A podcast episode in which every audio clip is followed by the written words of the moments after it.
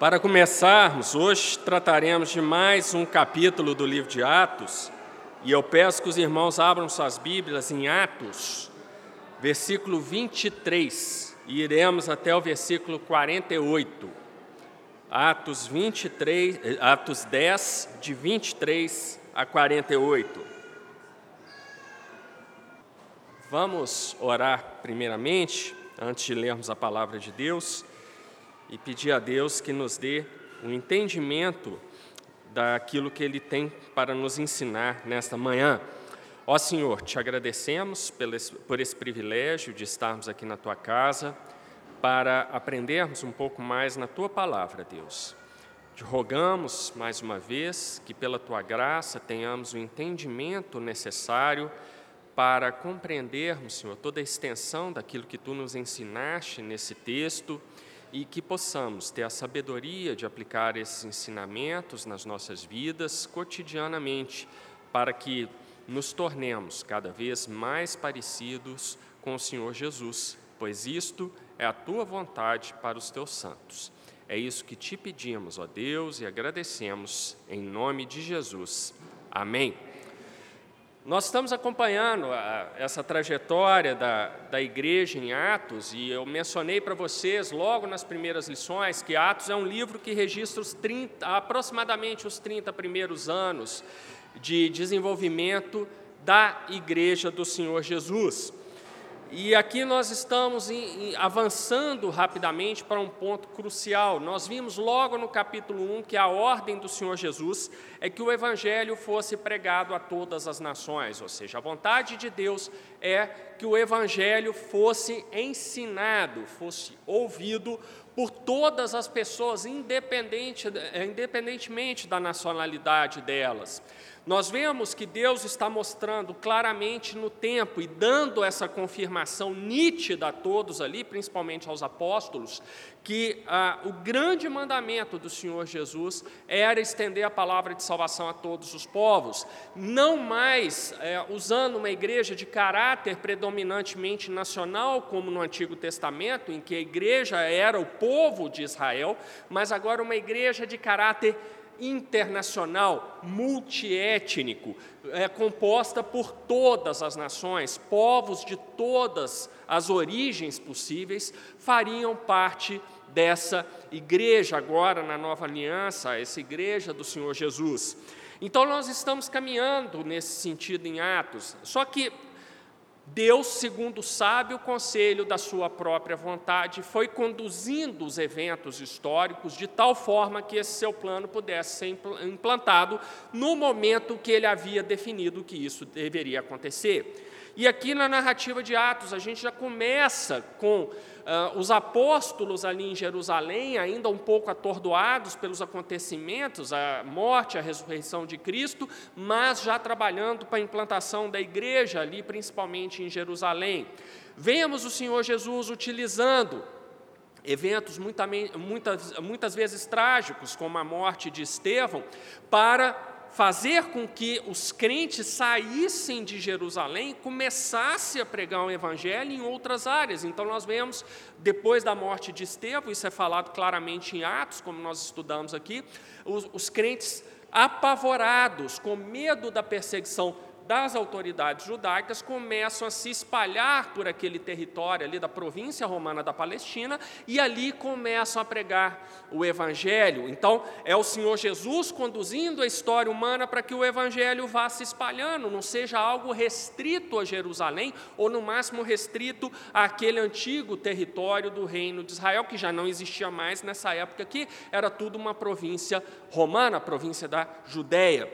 Bom, e nós vemos que nesse caminhar da, da, expansão do Evangelho ali, nós temos um outro evento importante. O Evangelho chega a um gentio, o eunuco etíope, que vai ser evangelizado pelo diácono Filipe. Então, ali é um outro sinal de que o Evangelho precisava ser pregado a todas as nações. Não houve um Pentecoste sobre aquele gentio, mas o Evangelho foi pregado a ele, ele se convenceu dos seus pecados, se converteu e foi foi batizado. Então, nós temos ali um gentio já recebendo a palavra redentora do Evangelho e sendo batizado. Depois nós temos um segundo Pentecostes, que é narrado em Atos. Muita gente eh, fica eh, só no primeiro Pentecostes, que é o mais conhecido dos judeus, mas se esquece que em Atos, na verdade, nós temos três Pentecostes. Então nós temos o segundo, que foi o Pentecostes dos samaritanos. Quem eram os samaritanos? No passado, eram judeus que tinham ficado ali no reino do norte, reino de Israel, depois que a Síria tinha dominado o reino de Israel e feito deportações em massa, como era costume das grandes potências da antiguidade, fazer essas deportações em massa. A Síria deportou vários judeus ali do reino do norte, o reino de Israel, para, o seu, para outras províncias do Império Assírio, e aqueles judeus que permaneceram ali na região, do, do, antigo reino de Israel, agora dominado pela Síria, começaram a se misturar com os povos pagãos que foram sendo colocados pela Síria ali para recolonizar aquela área. E daí vem os samaritanos, são pessoas ali da região de Samaria, uh, judeus, melhor dizendo, que começaram a se casar, a terem filhos, a absorver algumas cosmovisões dos povos pagãos ali do Império Assírio, e aí deu origem a esse povo conhecido como, como samaritano. Por essa razão, era um povo que nós já estudamos aqui na, na EBD, que era rejeitado pelos judeus. Eles eram vistos como judeus que traíram a sua cultura, o seu povo e principalmente a fé no seu próprio Deus. Então, os samaritanos são esse povo desconsiderado pelos judeus, mas vai haver um Pentecostes para os samaritanos, e nós já estudamos isso aqui. Então, o Senhor Jesus já usa isso. Olha, já houve o Pentecostes dos judeus, os judeus estão na nova aliança. Ah, os samaritanos, um povo que ah, os judeus achavam que era destituído da, da graça de Deus, recebe o Espírito Santo, então Deus sinaliza principalmente para a liderança da igreja. Os samaritanos também fazem parte da igreja do Senhor Jesus e aí a coisa começa a caminhar na ponta final, que são os gentios. Nós já pegamos os judeus puros, os judeus, vamos dizer que eram misturados, que eram os samaritanos, faltava para incorporar a ideia de todas as nações, quem?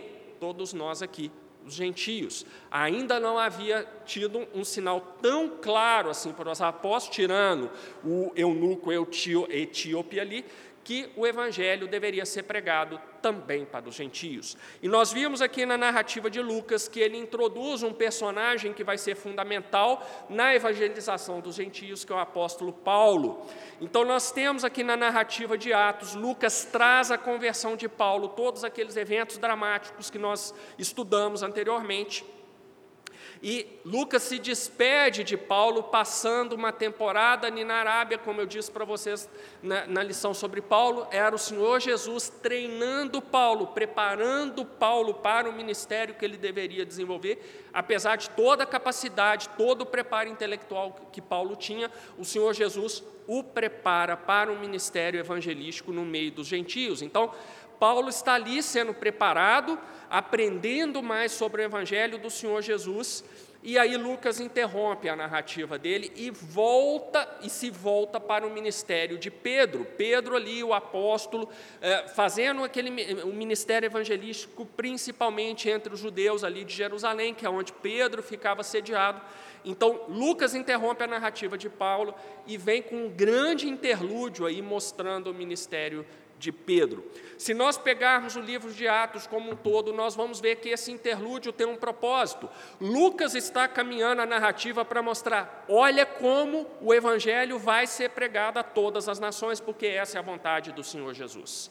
E quem vai, vai ser o principal personagem dessa campanha de evangelização entre os gentios será o apóstolo Paulo ele, ele está lá sendo treinado, vamos interromper, vamos voltar para Pedro. Por quê? Porque há eventos aqui sobre Pedro que são importantes sobre os gentios. É como se Lucas falasse: olha, enquanto Paulo está ali sendo preparado, há coisas acontecendo ali por meio de Pedro, também preparando a saída da palavra de Deus para os gentios. E a lição de hoje é muito clara a esse respeito, porque nela nós teremos o terceiro Pentecostes de Atos, que é o Pentecoste, uh, Pentecostes dos gentios.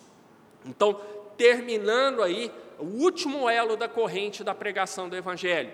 Judeus receberam o Espírito Santo, Então era uma forma de Deus atestar que eles deveriam receber a palavra do Evangelho. Samaritanos, mesma coisa, deveriam ser. E hoje a gente vai ver os gentios, então, recebendo o Espírito Santo, e aí a forma que o Senhor Jesus mostra claramente que a vontade dele é que o evangelho fosse pregado a todas as nações. Então é nesse ponto que estamos aqui, e isso tudo vai acontecendo e Paulo lá sendo treinado e em breve Paulo voltará. É como se Lucas falasse: "Olha, esse interlúdio aqui em que eu estou mostrando Pedro é para ilustrar para vocês como vai ser o evangelismo dos gentios, o que estava acontecendo para habilitar as pessoas a evangelizar os gentios, e depois Paulo já vai voltar aqui para a narrativa de cara na primeira viagem missionária. Então há todo um sentido aí de Lucas, e aqui nesse interlúdio centrado em Pedro, além do aspecto, além desse Pentecoste dos gentios, nós vamos ter um outro personagem entrando em cena e que vai causar imensas dificuldades para a igreja do Senhor Jesus, que vai ser o Império Romano. Nós veremos o Império Romano assumindo um protagonismo aqui que ele não tinha antes.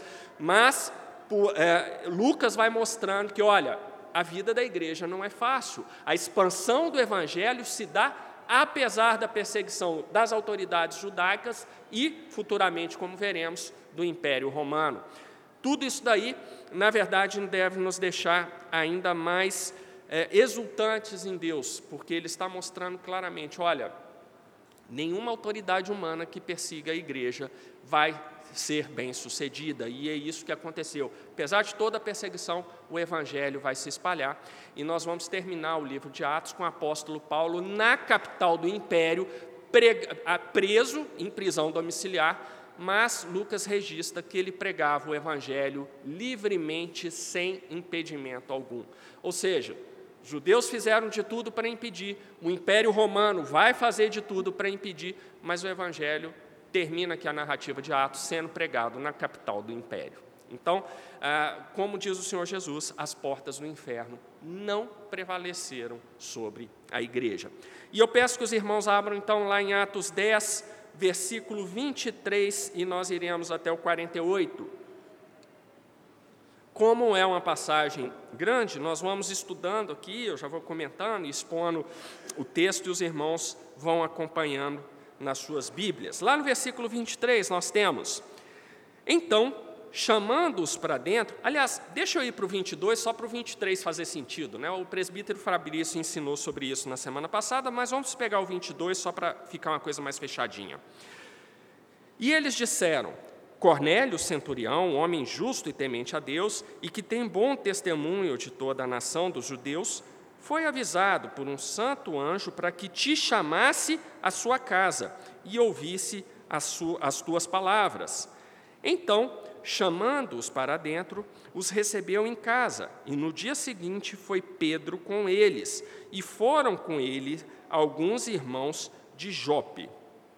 Então nós temos aí os guardas enviados por Cornélio, chegam lá à casa de Simão o curtidor, onde Pedro estava hospedado, lá em Jope. Jope é uma cidade que existe até hoje, inclusive é, é, ela tem o porto mais antigo do mundo, é o porto mais ativo do mundo, até vale a pena, os irmãos podem procurar no, no YouTube, inclusive tem lá a casa que supõem que, que seja de Simão o curtidor.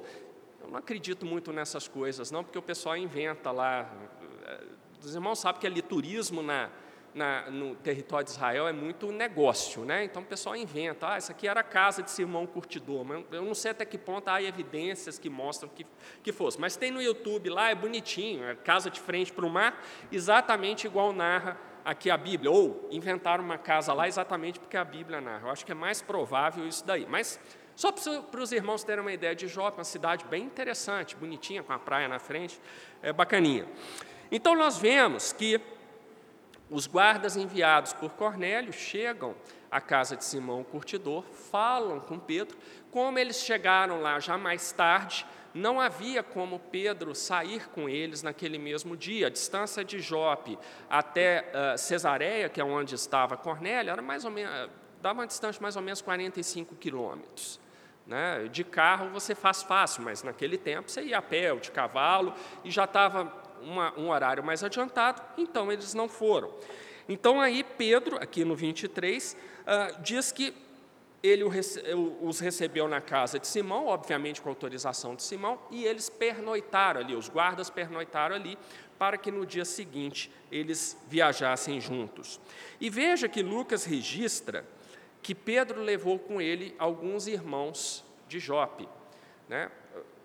Imaginem, gente, chega uma, um destacamento romano ali te procurando e falando que você tem que acompanhá-los. Pedro, prudentemente, leva alguns irmãos com eles. Né? Alguns comentaristas falam: olha, Pedro temeu que pudesse acontecer com ele. Pode ser isso, sim, mas também vejo aqui uma medida prudente que a gente adota até hoje. Às vezes, em visita pastoral, você chama mais alguém para ir com você, para acompanhar, para ajudá-lo em alguma coisa. Então, Pedro, aqui, sabendo que a situação era uma situação uh, diferente, né? um centurião romano, um capitão, melhor dizendo, romano, chamando, querendo conversar com você, ele levou alguns irmãos junto com ele para servir de testemunha, para ajudar em alguma coisa. Então, o fato é que a Bíblia registra que foram todos eles para Cesareia. E lá no 24 nós lemos que, e no dia imediato chegaram a Cesareia, e Cornélio estava esperando, tendo já convidado os seus parentes e amigos mais íntimos. Aqui é muito interessante, vejam, o presbítero Fabrício mostrou semana passada que nós não podemos afirmar categoricamente que Cornélio já fosse um crente. Aliás, o mais plausível é que fosse um simpatizante do Evangelho, era uma pessoa que ainda não tinha um conhecimento adequado, e ele vai fazer uma coisa aqui que mostra isso, que Cornélio ainda estava tateando na fé, mas a simples ideia de que ele receberia o apóstolo Pedro, e ele sabia quem era Pedro, a importância de Pedro, um dos doze que andaram com Jesus, isso aí eu tenho certeza que Cornélio sabia. Ele estava tão alegre com a visita de Pedro que Lucas registra aqui que ele convidou seus parentes e amigos mais íntimos. Então estava um bando de gentio ali na casa de Cornélio esperando a visita de Pedro. E nós vamos ver que Pedro vai assustar até. Talvez Pedro uh, tivesse ido preparado para ter uma conversa uh, particular com Cornélio. E, na verdade, a casa de Cornélio estava cheia de gente. Vejam como, com o desenrolar dos acontecimentos, irmãos verão que isso foi providencial. O Senhor Jesus fez com que essas pessoas fossem para a casa de Cornélio e ali Pedro pudesse pregar o evangelho também a elas. E veja que a narrativa de Lucas não falam que essas pessoas já eram simpatizantes do evangelho, mas falam apenas que elas atenderam ao convite de Pedro, de Cornélio para estar lá.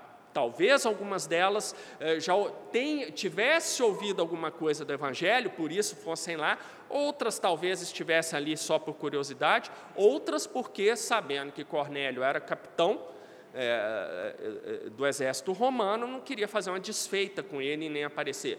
Múltiplas situações podem ter ocorrido aqui, mas providencialmente nós tínhamos ímpios, gentios, lotando a casa de Cornélio. E o apóstolo Pedro indo para lá, um ministro da palavra se dirigindo para onde estava uma congregação de ímpios que não estavam avessos a escutar a palavra redentora de salvação. Percebem como nós temos aqui Deus caminhando as coisas providencialmente para tudo que vai acontecer? Isso é muito interessante, muito bonito aqui na palavra dele. Lá no versículo 25, e aconteceu que, entrando Pedro, saiu Cornélio a recebê-lo e, prostrando-se a seus pés, o adorou. Mas Pedro levantou, dizendo: Levanta-te, que eu também sou homem. Aqui há uma evidência de que Cornélio, embora já fosse uma pessoa que tivesse algum conhecimento da palavra, ele ainda eh, precisava caminhar muito na sua fé. Quando ele vê Pedro feliz pelo apóstolo estar ali, que o que, que ele faz? Ele se prostra e Lucas registra que ele adorou a Pedro. Idolatria. Cornélio pecou aqui? Sem dúvida alguma, pecado da idolatria. Então, isso mostra uma imaturidade espiritual de Cornélio nesse ponto, o que me fornece evidências a favor da tese do presbítero Fabrício na semana passada, de que Cornélio talvez fosse um simpatizante do Evangelho, uma pessoa que já tinha o coração é, em processo de transformação por Deus, mas ainda faltava aquela confirmação da fé né, no coração de Cornélio. Porque um verdadeiro crente, ele talvez não fizesse isso aqui. Né? Eu falo talvez, meus irmãos, porque é muito fácil criticar o Cornélio aqui. Né? O Cornélio fez uma coisa que eu tenho certeza que nenhum dos irmãos faria, se prostrar diante de quem quer que seja aqui na igreja e o adorar. Eu sei que ninguém faria isso. Foi um caso mais radical. Mas se a gente levar para outros casos, eu estava pensando, ao longo da preparação dessa lição de EBD, né, a gente vê alguns crentes, às vezes, e eu sei que é na boa intenção, não estou é, criticando o comportamento dos irmãos, é, num sentido mais amplo, eu, eu sei que há um, um sentimento de se fazer o certo muitas vezes, mas eu fico muito preocupado quando eu vejo alguns crentes tendo uma forma de idolatria como a de Cornélio em relação a, por exemplo, muitos pregadores de internet. As pessoas é, ficam idolatrando determinados personagens aí do meio protestante e evangélico, não vou citar nomes aqui, mas há alguns pastores aí que são muito populares e que é, eles se tornaram muito populares não com uma pregação verdadeira da palavra, mas sim com uma espécie de coach evangélico. Né? São palestras motivacionais evangélicas e as pessoas gostam, porque eles falam bem, eles têm uma retórica muito atraente, de fato, e as pessoas começam, de certa forma, a idolatrar é, essas pessoas que fazem esses vídeos. Então, a gente precisa ter muito cuidado com esse pecado da idolatria. Aqui, como eu disse, foi um caso extremo. Cornélio se ajoelhou e adorou a Pedro. Como eu disse, nenhum de nós faria uma coisa dessas. Mas é, a idolatria não é só isso. Aqui foi uma idolatria extrema, mas quando você também deposita a sua fé e a sua confiança num pregador que é um coach motivacional aí de YouTube, de certa forma você também está cometendo esse pecado da idolatria. Então é preciso ter cuidado com isso aí. Né? E Pedro, é, sabendo de que isso é um pecado do coração, ele toma uma atitude correta aqui na Bíblia. Ele imediatamente corrige Cornélio. Olha só, isso é muito importante, né? É, uma pessoa se prostra diante de você e te adora, pecaminosamente você poderia ficar envaidecido com isso. Mas Pedro, sendo o homem piedoso que ele era, o que, que ele faz? Levantou o Cornélio, pegou pela mão, ó, levanta, levanta, levanta, não faça isso, eu sou homem como você. O fato de Pedro ser um apóstolo, de ser um dos líderes da igreja, não era o líder, tá? Pedro nunca foi o chefe da igreja, ele era um dos líderes da igreja. Então, Pedro imediatamente vai lá e corrige. Para ele seria muito fácil aceitar ali a adoração de Cornélio, pecaminosamente, mas ele levanta Cornélio e fala: Olha, não faça isso, eu sou homem como você. Então, nós vemos nessa atitude de Pedro aqui, primeiro, ele aponta qual foi o pecado de Cornélio, idolatria, corrige o pecado, levanta Cornélio dali, sai dessa posição e dá a ele a instrução correta: não faça mais isso, porque eu sou homem como você. E se nós eh, eh, levarmos em consideração que essa narrativa aqui de Atos é uma narrativa resumida de Lucas dos eventos, é crível admitir que talvez Pedro tenha falado um pouco mais claramente com ele, falado: olha, Cornélio, não faça isso, porque entre irmãos nós não temos esse tipo de atitude, nós somos iguais, somos irmãos em Cristo, apesar de alguns terem um, um cargo adicional de liderar a igreja, mas nós somos iguais. Então, não faça isso, meu irmão, adoração a Deus somente. Talvez Pedro tivesse dado essa orientação para Cornélio. E nós vemos que Cornélio, apesar de seu status no, no exército romano, ele atende a Pedro mansamente. Não há aqui registro de Lucas de Cornélio ficar injuriado e tomar aquilo como uma ofensa de Pedro. Ele humildemente aceita a correção do apóstolo. Lá no 27, nós vemos é, a continuação dizendo: E falando com ele, entrou e achou muitos que ali se haviam juntado. Acho que nesse momento Pedro assustou. A hora que ele entra, a casa estava cheia de gente, ele achando que ia ser uma conversa mais privada. E no 28 vem, e disse-lhes: Vós bem sabeis que não é lícito a um homem judeu ajuntar-se ou chegar-se a estrangeiros, mas Deus mostrou-me que a nenhum homem chame comum ou imundo. Por isso, sendo chamado, vim sem contradizer. Pergunto, pois, por que razão mandastes chamar-me?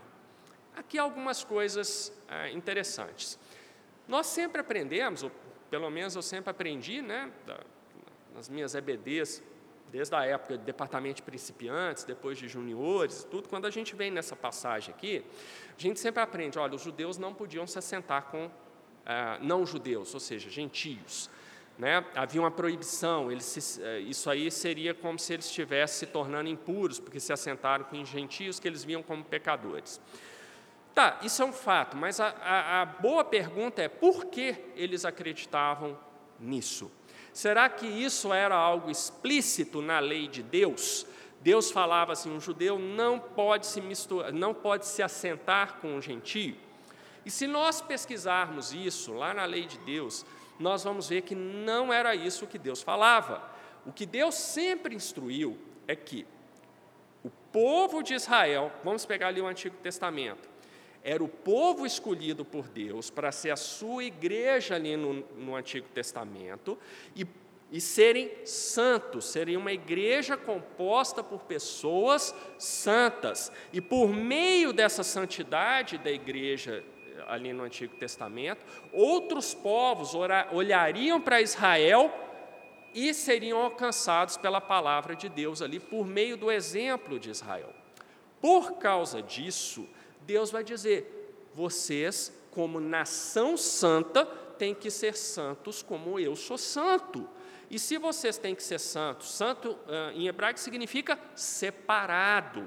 Tá? Então, como vocês têm que ser, foram separados por mim, então vocês não devem assumir os padrões do mundo. Então, por isso, vocês não devem se casar com ímpios, vocês não devem assumir padrões culturais de ímpios, vocês não devem adorar os deuses dos ímpios, vocês são uma nação separada. Era isso que Deus tinha instruído. É a preservação espiritual da sua igreja no Antigo Testamento. Nós agora estamos falando do novo. Vamos usar lá, algumas denominações chegam e falam assim, mas agora nós não vivemos pela lei, mas vivemos pela graça, então não é mais assim. Será que é isso mesmo? Se a gente estudar o, o Novo Testamento devidamente, nós vamos ver que Deus continua orientando os crentes a serem santos, a serem separados. Paulo vai dizer que nós não devemos nos conformar aos padrões do mundo. É, ele vai dizer que nós devemos ser santos porque Deus é santo. Ah, nós vemos, nas, principalmente nas cartas de Paulo, a instrução de que a igreja não deve se misturar com o mundo. Quer dizer, o padrão continua o mesmo. E apesar disso, nós convivemos com os ímpios, nós muitas vezes trabalhamos para ímpios, nós temos a maior parte do tempo na nossa semana, nós passamos convivendo, interagindo com ímpios. Apesar da Bíblia dizer que nós devemos, como crentes, ser, sermos separados deles. Então, o que Deus diz é que não é que você não pode ir à casa de um ímpio, como os judeus acreditavam aqui no caso dos gentios. É, não posso entrar na casa de um gentio, não posso comer com um gentio, porque eu sou judeu, sou separado, eu sou o povo de Deus. Nós somos o povo de Deus, continuamos sendo, e apesar disso, não há nenhuma proibição na Bíblia para esse caso. Então, qual era o problema aqui dos judeus, afinal de contas, considerando essa ideia da Bíblia que começa no Antigo Testamento e continua a mesma ideia no Novo Testamento? Aqui, na verdade, está se tratando, quando Pedro fala que é proibido para um judeu se assentar com um gentio, ele está falando de uma prática social dos judeus, não era algo prescrito na lei de Deus.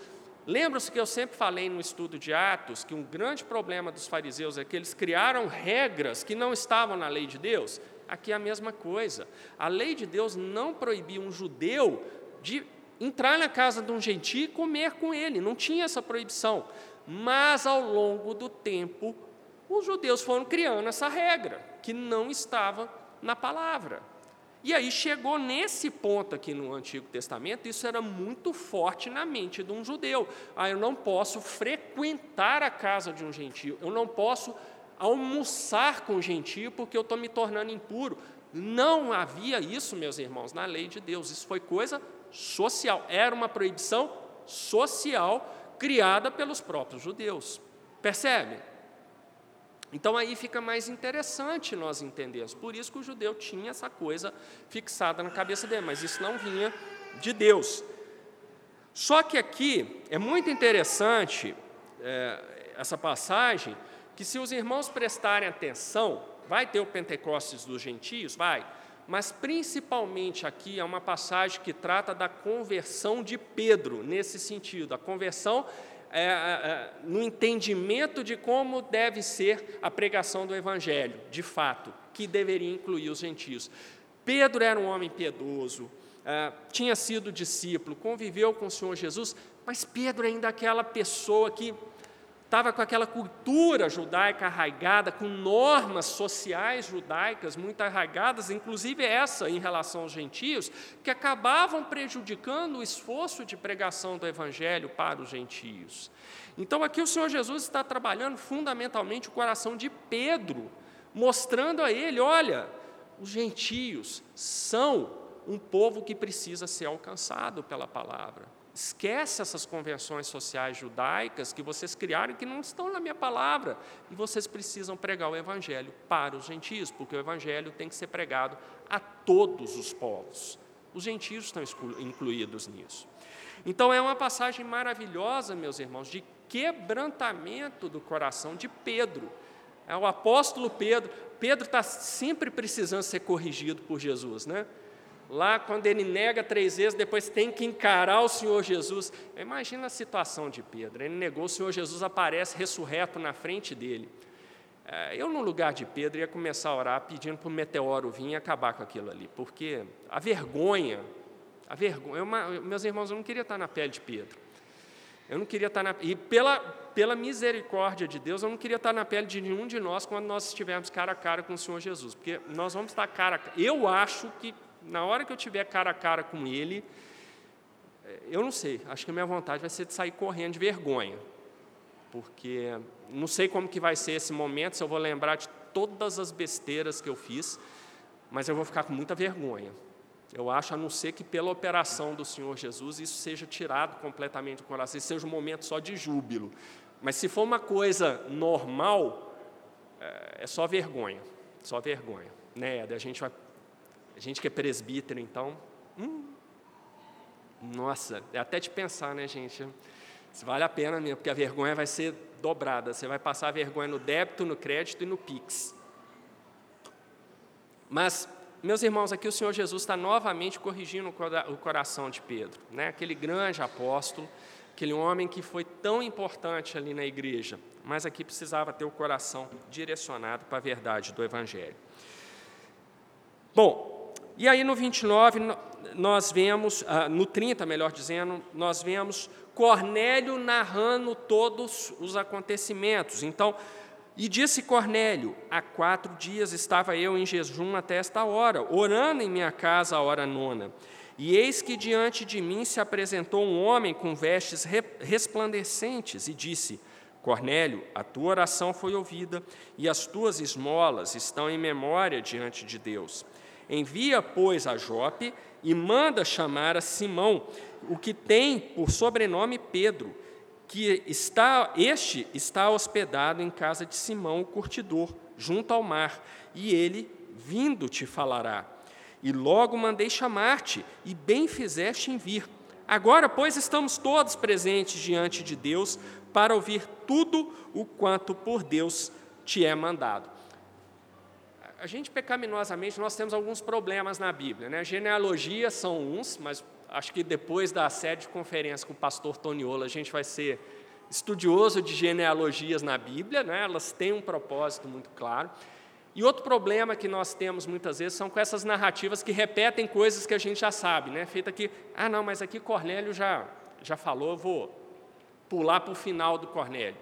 Mas o que, que isso aqui é, por que, que isso aqui é importante? Nós estamos vendo Cornélio narrando exatamente os eventos que aconteceram. Isso aqui na mente dos judeus lá do primeiro século servia como uma espécie de autenticação da narrativa. Lucas está mostrando o seguinte: olha, aconteceu isso, e depois ele mostra Cornélio descrevendo aquelas coisas com aquela fidelidade. Isso na mente de um judeu seria assim: olha, então as histórias batem. Ah, mas é a narrativa por meio de Lucas. Então, lógico que Lucas vai fazer a narrativa ficar coesa e coerente. Um ímpio talvez pense assim, mas nós que somos crentes sabemos que toda palavra é inspirada pelo próprio Deus. Então, se Lucas colocou isso aqui nas palavras de Cornélio, é porque Cornélio disse as coisas nesse sentido. Então, isso serve de autenticação para nós também. Nós não devemos, meus irmãos, ir, irmos por esses pensamentos de ímpio. Ah, Lucas é que escreveu, ele inventou do jeito que quiser. Nós não pensamos assim, nós não temos essa mente ímpia. Nós temos que ver assim, puxa vida, o Espírito Santo inspirou Lucas de tal forma que a descrição do, de Cornélio do que aconteceu bate com exatamente o que de fato aconteceu. É assim que nós temos que pensar, tá? E não com essas ideias de ímpio que sempre procuram desacreditar a verdade que está aqui na Bíblia. Então, Cornélio narra ali fidedignamente o que aconteceu, e olha que bonito, meus irmãos, ele termina, eu, eu imagino assim, Cornélio todo empolgado, contando essas coisas para Pedro, falando, Pedro, até chamei um pessoal aqui, tá, tá, tá um pessoal ali, a churrasqueira já está acesa, tudo, está ali, a música a gente desligou, ainda bem, mas nós estamos todos aqui e estamos preparados para ouvir o que você tem para ouvir, porque esse ser resplandecente me disse que você queria falar alguma coisa. Então Cornélio, sabendo disso, ele já convida os amigos e os parentes e está todo mundo ali pronto para ouvir a Pedro. Meus irmãos, olha que providencial foi essa ação do Senhor Jesus, levando as pessoas querendo ouvir o Evangelho ali, gentios, ímpios, querendo ouvir. Então nós temos aqui quebra de várias coisas na mente de Pedro. Pedro é aquele homem piedoso, mas porém ainda muito imbuído daquela cosmovisão judaica de mundo. Agora Pedro tem, já entrou na casa de um gentio, está em contato não só com aquele gentio, mas com os parentes deles e com os amigos mais íntimos. E os gentios viram para ele e falam assim: Nós queremos te ouvir. Pode falar o que você quiser falar, nós somos todos ouvidos para você. Eu acho que Pedro deve ter ficado assim, gente, está acontecendo alguma coisa aqui. Gentil quer ouvir o que eu tenho para dizer, eu como judeu. E aí Pedro, certamente inspirado por Deus, vai pregar o evangelho. Não é um discurso. Alguns comentaristas falam assim, discurso de Pedro. Eu não gosto desses termos, desses termos em Atos, não. Pedro vai pregar o evangelho para aqueles ímpios. E a pregação de Pedro, meus irmãos, é maravilhosa. Então, ele começa é, da seguinte forma: tá, tá, tá. 34. E abrindo Pedro a boca, disse: Reconheço por verdade que Deus não faz acepção de pessoas, mas que lhe é agradável aquele que, em qualquer nação, o teme e faz o que é justo. Meus irmãos, olha o crescendo de Pedro. Pedro sai de Jope como o judeu que não pode se misturar com gentios. Ele chega em Cesareia, e aí lá no 28, ele fala: Mas Deus, igual o pastor Bruno ressalta, né, a expressão chave da Bíblia, né, mas Deus mostrou-me que a nenhum homem chame comum ou imundo. Ou seja, Pedro aqui tem um entendimento de que a graça comum de Deus se estende a todos os homens. Não é a graça especial, não é a salvação em Cristo, mas a graça comum é para todos os homens. Pedro demonstra esse entendimento. Já funilou um pouco, quer dizer, não sou eu só como judeu que tem essa graça comum, Todos os homens têm essa, recebem essa graça de Deus. Então, olha como que Pedro começa a ter o coração transformado.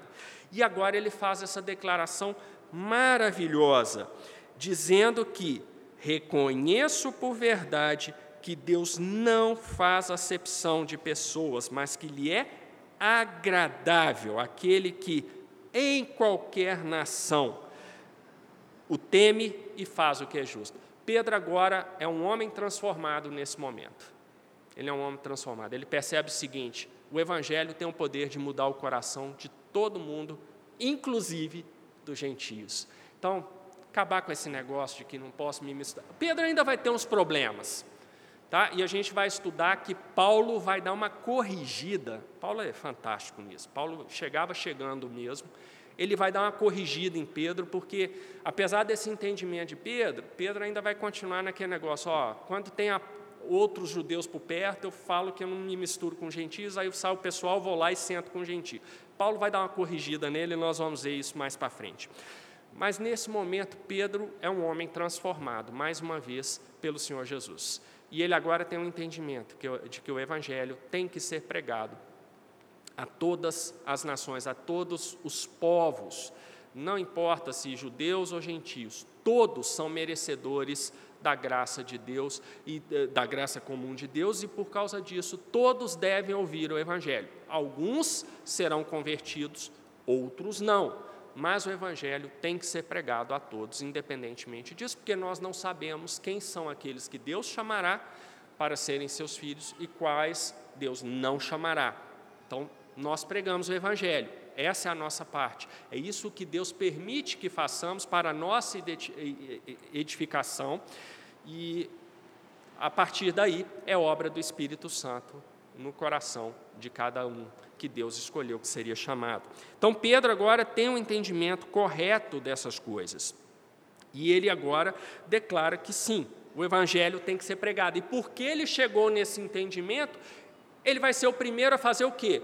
Pregar o evangelho para aquele grupo de gentios ímpios que estavam ali na casa do Cornélio. E agora ele vai poder fazer isso com consciência tranquila, com coração exultante. Meus irmãos, isso aqui é maravilhoso. O Senhor Jesus dá uma espécie de mudança rápida no coração de Pedro para que ele pudesse pregar o evangelho devidamente àquelas pessoas. Imagina se Pedro se sente constrangido a falar qualquer coisa ali do evangelho para aqueles gentios, fala assim, falar umas coisinhas aqui, mas esses aqui eles não merecem, eles não são o povo que deve ouvir. Mas agora não, o Senhor Jesus transforma o coração de Pedro e agora ele pode pregar com autoridade a palavra de salvação para aqueles gentios que estavam ali doidos para ouvi-lo, prontos para ouvir a palavra redentora do Evangelho. E é isso que Pedro vai fazer, e ele vai pregar de uma maneira muito interessante. Ele começa lá no versículo 37 com uma introdução. Esta palavra, vós bem sabeis, veio por toda a Judéia, começando pela Galiléia depois do batismo que João pregou. Então ele já introduz dizendo: olha, o que eu vou falar aqui é a palavra que vocês já conhecem, quando ele diz vós bem sabeis.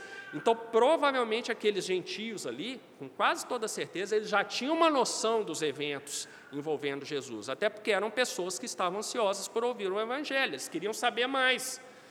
Algum, de alguma forma, pedaços ali do Evangelho já tinha chegado aos seus ouvidos. Então, por isso, Pedro fala: olha, vocês bem sabem que essa palavra que vocês querem ouvir começou com o ministério terreno do Senhor Jesus aqui, entre nós, anunciando ali na Judéia. 38. Como Deus ungiu a Jesus de Nazaré com o Espírito Santo e com o poder. Então, Pedro aqui tá, está mostrando: olha, essa palavra que foi trazida por Cristo foi, é a palavra da parte de Deus, é a palavra de salvação dada pelo próprio Deus, o qual andou fazendo bem e curando a todos os oprimidos do diabo, porque Deus era com ele. Então, Pedro aqui mostra claramente qual é o poder do Evangelho. Olha, Jesus, pregando essa palavra, ele estava fazendo bem, libertando as pessoas da opressão do mal sobre elas. Então, essa palavra, ela tem o poder de libertar as pessoas. Ela é uma palavra de redenção, é uma palavra de salvação. Meus irmãos, lembre-se só que aqui o, o, a pregação de Pedro, ela está resumida por Lucas. Imaginem que lá de verdade, na casa de Cornélio, Pedro foi desenvolvendo cada um desses temas detalhadamente. Mas aqui Deus inspirou Lucas a escrever uma versão resumida, pegando os aspectos principais do sermão de Pedro.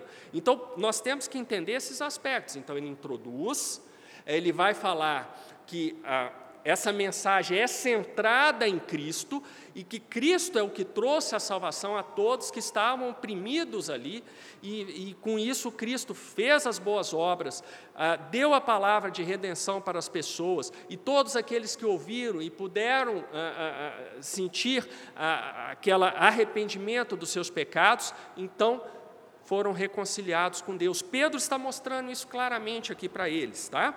E aqui de uma forma resumida, mas imaginem que lá de verdade estava bem mais é, detalhado.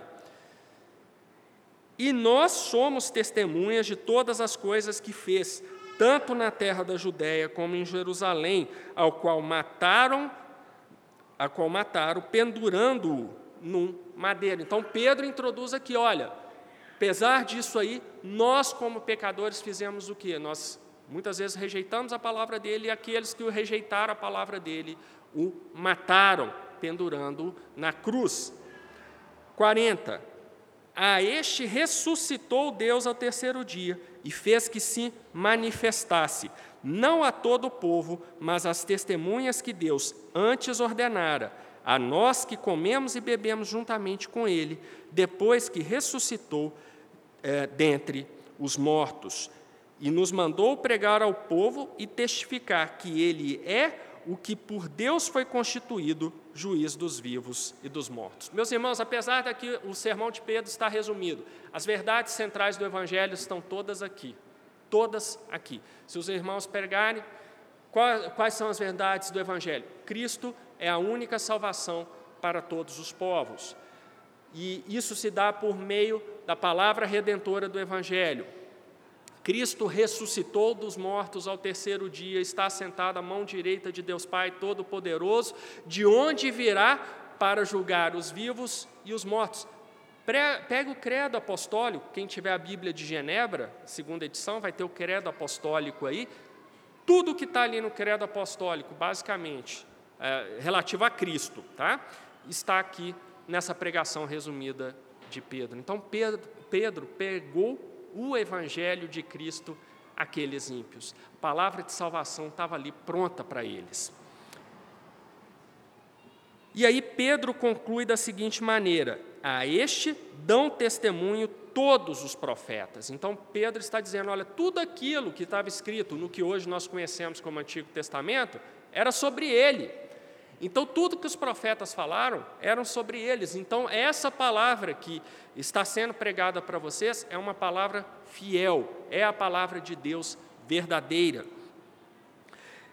De que todos os que nele crerem receberão o, perdão dos pecados pelo seu nome. E aqui ele fecha magistralmente com, eu não quero chamar de apelo, mas Pedro vai no central e mostrando para eles qual é o caminho. Está aqui, gente, a palavra de salvação é essa daqui. E todos que crerem em Cristo serão salvos. Percebe como é uma pregação evangelística, forte, ali no meio dos gentios, todos os elementos fiéis à palavra de Deus estão ali. No finalzinho ele fala: creiam e vocês serão salvos. Então Pedro estava encaminhando aqui para concluir ainda mais a sua pregação, mas ele vai ser interrompido pelo próprio Deus. Então, olha lá no 44. E, dizendo Pedro ainda estas palavras, caiu o Espírito Santo sobre todos os que ouviram a palavra.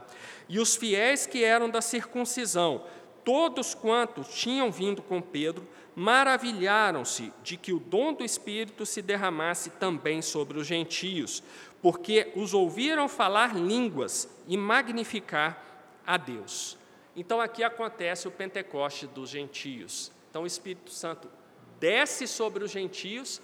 Ah, não há aqui descrição de Lucas, como aconteceu com o Pentecoste dos judeus, de labaredas como de fogo, como ele descreve aqui, mas há aquilo que nós chamamos de glossolalia, ou seja, aqueles gentios que recebem o Espírito Santo são capazes de magnificar, de glorificar a Deus em idiomas humanos que eles não conheciam. Tá? Isso aí já é tema vencido, nós estudamos lá no Pentecoste dos Judeus, eu expliquei que a glossolalia não são ah, línguas inventadas da sua cabeça, são idiomas humanos, só que você não conhece. Né? E na época eu falei, é como se eu de repente começasse a falar com os irmãos aqui em japonês. Tá? mas são línguas humanas, tá? mas que você sabia. Então, nós vemos aqui o Pentecostes acontecendo também com os gentios. Por que nós não temos mais o Pentecostes hoje, assim, quando nós nos convertemos, a gente começa a falar em línguas e tudo? É um momento de consolidação da igreja de Cristo. Era importante naquele momento que essas demonstrações visíveis da ação do Espírito Santo acontecesse ali, porque precisava, inclusive, converter o coração dos apóstolos, para que eles tivessem a certeza de que o Evangelho tinha que ser pregado a todas as nações. Então, por isso, nós temos essas manifestações visíveis da ação do Espírito Santo sobre os povos que deveriam ser alcançados: judeus, samaritanos e agora gentios. Ficou claro? Nós já temos isso na Bíblia narrado, nós já sabemos que é assim não precisa mais ter descida do Espírito Santo dessa forma aqui. Tá? Então, meus irmãos, é, aqui é muito tranquilo, mas é, muitos irmãos vêm de outras é, realidades do protestantismo, né, algumas vezes assim, olha, é, se você não falou em línguas, você não foi batizado pelo Espírito Santo e coisas do tipo. Não é assim, meu irmão. Fique com o coração tranquilo. Aqui em Atos a gente vê é, momentos especiais que eram importante, importantes para Deus mostrar que o Evangelho tinha que ser pregado para todas as nações. Pode ficar muito tranquilo, se você não viu uma labareda de fogo no momento que você foi batizado, ou no momento em que você creu em Cristo, fique tranquilo, você é um crente, meu irmão. Não se preocupe com esse tipo de coisa, tá bom? Tanto é que daqui para frente, nós não vemos mais essas demonstrações, elas estão aqui narradas em Atos. Paulo não vai falar sobre isso? A gente não vê Tiago falando sobre isso, Pedro, João, nas suas cartas, falando sobre isso. Tá? Então fique tranquilo.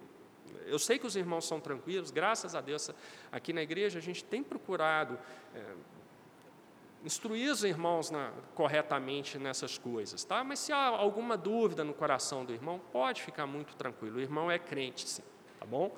É, não fique em dúvidas é, com relação a isso. E aí, meus irmãos, receberam o Espírito Santo, aqueles gentios, foram convertidos por Deus naquele momento, o que vem depois é o que está lá no 47 para a gente terminar. Respondeu então Pedro: Pode alguém porventura recusar a água para que não sejam batizados estes, que também receberam como nós o Espírito Santo? A pergunta retórica de Pedro que Pedro quis dizer, em outras palavras, foi assim: gente, vamos ter que batizar os gentios agora, eles receberam igual a gente. Então Deus está mostrando que o evangelho é para eles também. Se eles se converteram aqui, vamos batizá-los. Não há nenhum impedimento para isso. E mandou que fossem batizados em nome do Senhor Jesus. Então rogaram-lhe que ficasse com eles por alguns dias. Ou seja, aqueles crentes agora batizados ainda rogam a Pedro e seus acompanhantes que fiquem com eles, compartilhando a palavra. Eles queriam aprender mais, para então começar a caminhar na fé cristã. Então, meus irmãos, encerrando, é uma passagem muito simples, ela não tem trechos difíceis né, de entender, mas é uma passagem poderosa que mostra, claro, agora a confirmação de que o Evangelho também era para os gentios, mas o que mais me chamou a atenção aqui nessa passagem foi a operação do Senhor Jesus no coração do apóstolo Pedro. É, começa como piedoso, mas muito judeu ainda, e termina como um homem que fala: vamos batizar os gentios, porque eles são como nós, receberam o Espírito Santo.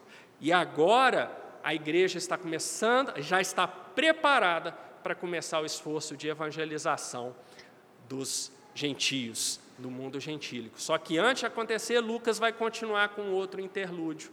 E nós vamos ver alguns eventos, e aí, como eu disse no início desta aula, nós vamos ter um outro personagem para aumentar a perseguição da igreja, que vai ser o Império Romano. Mas sobre isso nós vamos falar ainda mais para frente. Meus irmãos, perguntas, porque depois eu tenho um aviso importante para os irmãos, mas vamos para as perguntas antes. O Elbert não está aí, não, né? Não é, Humberto, Sim. veja bem, você falou é, com relação aos dons de língua, né, manifestação do dom de línguas, e falou que Paulo, Pedro, Tiago não vão falar. Mas Paulo vai instruir a igreja de Corinto né, sobre como normatizar a questão do dom de língua lá na igreja de Corinto. Né? Uhum. Então, assim, a, a, que eu queria que você explicasse melhor isso, porque lá na igreja de Corinto, Paulo não proíbe eles em falarem língua, ele normatiza, né? Que sejam tantos e, e que haja quem interprete, né? Então, assim, explica isso para mim um pouquinho melhor, tá. assim, só pra, porque você falou assim, Paulo não fala. Sim, ele vai falar, né? Tá, então... ótimo, ótima pergunta. Deixa eu explicar melhor. Aqui nós temos a descida do Espírito Santo associada com a manifestação de línguas. O que eu quis dizer é que hoje Paulo, Tiago, João, Pedro não vão mais falar de descida do Espírito Santo e com glossolalia, para eu explicar melhor isso daí, tá? É nesse sentido que eu falei, essa combinação das duas coisas. A descida do Espírito Santo ocorreu para os judeus, para os samaritanos e agora para os gentios. Então você não vai ter essa manifestação do Espírito Santo associada com glossolalia em outras partes da Bíblia. Agora, lá em 1 Coríntios, Paulo vai tratar disso, porque naquele tempo é, acontecia isso de alguns irmãos falarem em idiomas, né, que é o falar em línguas, e Paulo então vai colocar ordem naquilo ali, porque lá na igreja de Corinto, de Corinto, isso daí tinha ficado bagunçado. Então ele vai falar, olha, tem que ser discreto, se alguém falar em línguas, precisa ter quem é, é, é, consiga interpretar para que a igreja seja edificada com aquilo, mas nessa situação lá em 1 Coríntios, não está associada a descida do Espírito Santo, a um Pentecostes como aqui, é isso que eu quis dizer. Tá? Não há mais ocorrência de Pentecostes com glossolalia, embora o falar em línguas continue ainda é, na narrativa ali, mas é, já é uma coisa específica, sem a descida do Espírito Santo. Foi nesse sentido que eu quis dizer.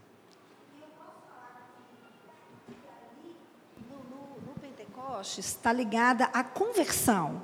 Porque lá na igreja de Corinto era uma edificação da igreja, não era isso? isso. E aqui, nessa época do Pentecostes, seria estar muito ligado ali à conversão daqueles gentios. Sim. Vamos começar com a igreja em Corinto. Ali é, estava relacionada à edificação da igreja. Por isso que Paulo vai falar: olha, se alguém estiver falando em língua, então que tenha alguém que interprete para que a igreja possa ser edificada. Não adianta nada alguém falar em aramaico aqui na nossa igreja se não tem ninguém entendendo aramaico. Quer dizer, a pessoa vai ficar falando lá e ninguém vai ser edificado com aquilo. Corretíssimo. No caso do Pentecostes, Pentecostes foi uma manifestação do Espírito em que Deus marca, sinalizava para os crentes ali que o Evangelho tinha que ser pregado para aqueles povos. Então, por isso que vinha, no caso dos judeus, línguas como de fogo associados como glossolalia depois glossolalia, essas manifestações visíveis do Espírito Santo, para de, da, transmitir uma mensagem claríssima, principalmente para os apóstolos. Tá? Claro que isso também resulta em edificação para a igreja. Olha aqui, Pedro foi edificado, porque agora ele tinha, ele podia pregar o evangelho para os gentios com convicção, né? Mas depois corretamente lá na igreja em Corinto tinha a ver com o aspecto da edificação da igreja, porque o assunto, devemos pregar o evangelho a todas as nações, foi resolvido aqui. Deus já tinha mostrado claramente, sim, não era mais algo para ser discutido. Então aí tinha a ver com a edificação. Expliquei direitinho? Deu para entender? Dá tempo para a última pergunta. Sara.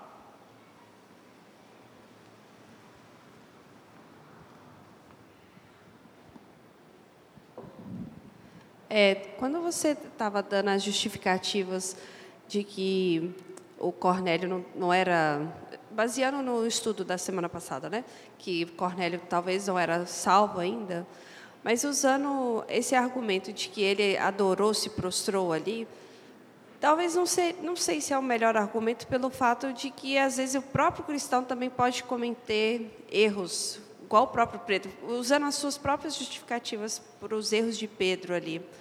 É, não, ainda a dúvida, não, é melhor manter a dúvida de que ele era, tal, poderia ser um, desculpa, poderia ser um salvo, só que ele ainda não tinha tudo sistematizado, não sabia às vezes como proceder diante disso. Eu preferia manter a dúvida do que dizer assim, ah, ele não é salvo porque ele fez isso. A minha, minha questão é essa. Tá, ótima pergunta, viu, Sara?